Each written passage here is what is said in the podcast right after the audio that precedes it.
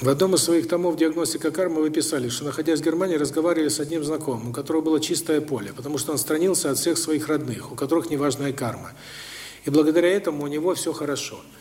Но на последних семинарах и выступлениях вы говорите, что нужно ощущать единство со всем человечеством, и главное, с Богом. Правильно ли будет, если моя дочь, у которой муж с неблагополучной кармой, мать покончила жизнь самоубийством, сестру убили, расстанется со своим мужем, так как у них нет детей, и будет устраивать свою семейную жизнь с другим человеком, чтобы у нее появились дети. Но дело в том, что э, раньше всегда, когда выходила замуж девушка, всегда сваха узнавала, нет ли в роду убийц, самоубийц, умственно отсталых и так далее. Это селекция, это нормально. То есть смотрели не, не столько на есть ли деньги или нет, а насколько, насколько, э, сказать, потому что любые тяжелые болезни, или убийцы, или самоубийцы, или гулящая женщина – один из самых опасных моментов. Это признаки неблагополучия э, погибающего рода. И связывать свою жизнь с таким человеком, естественно, нормальная женщина не должна, и этого не было. С маленьким исключением. Если нет любви. Если есть любовь, то значит – вы должны, так сказать, принять это и преодолеть эту тенденцию, потому что она сидит в вас и спасает другого, преодолевая эту тенденцию в нем, вы преодолеете ее в себе. Здесь другое. А в принципе нормальный человек не является мазохистом, и естественно, то, что женщина хочет выйти замуж за состоятельного мужчину, это нормально, потому что состоятельный мужчина есть, бывает с высокой энергией и внутренне гармоничный.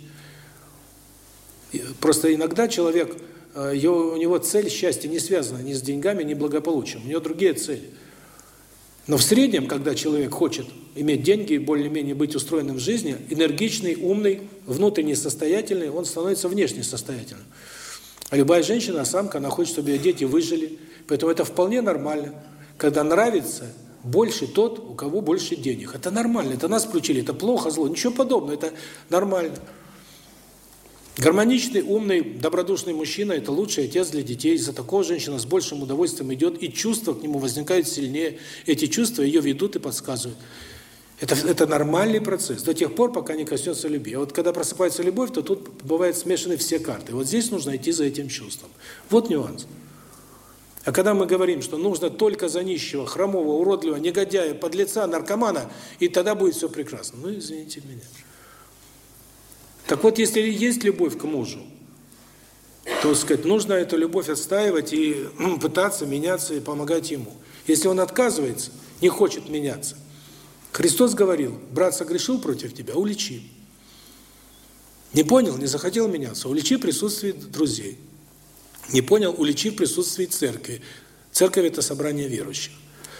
Не понял, будет он как мытарь и язычник. То есть э, с этим человеком можно обращаться жестко. Тот, кто не хочет меняться, тому помощь идет через жесткую схему. Вот и все. Поэтому, если чувства любви нет, а есть просто сожительство, а женщина хочет иметь детей, с моей точки зрения, если она найдет человека, с которым у нее будет дети, это нормальное желание быть счастливым. Ничего страшного в этом нет. Но если она любит человека, и он хочет меняться, то здесь может быть совершенно другая ситуация. Иногда, иногда бывает и такая ситуация, когда вроде бы а, вроде бы и не любишь, а как будто не, не, позволят, не позволяет расстаться. Значит, любишь, но не всегда этого понимаешь. Иногда наше сознание дискредитирует любовь, глушит, и мы считаем, что этого человека не любим. Здесь нужно разобраться в первую очередь с собой. Вот ситуация.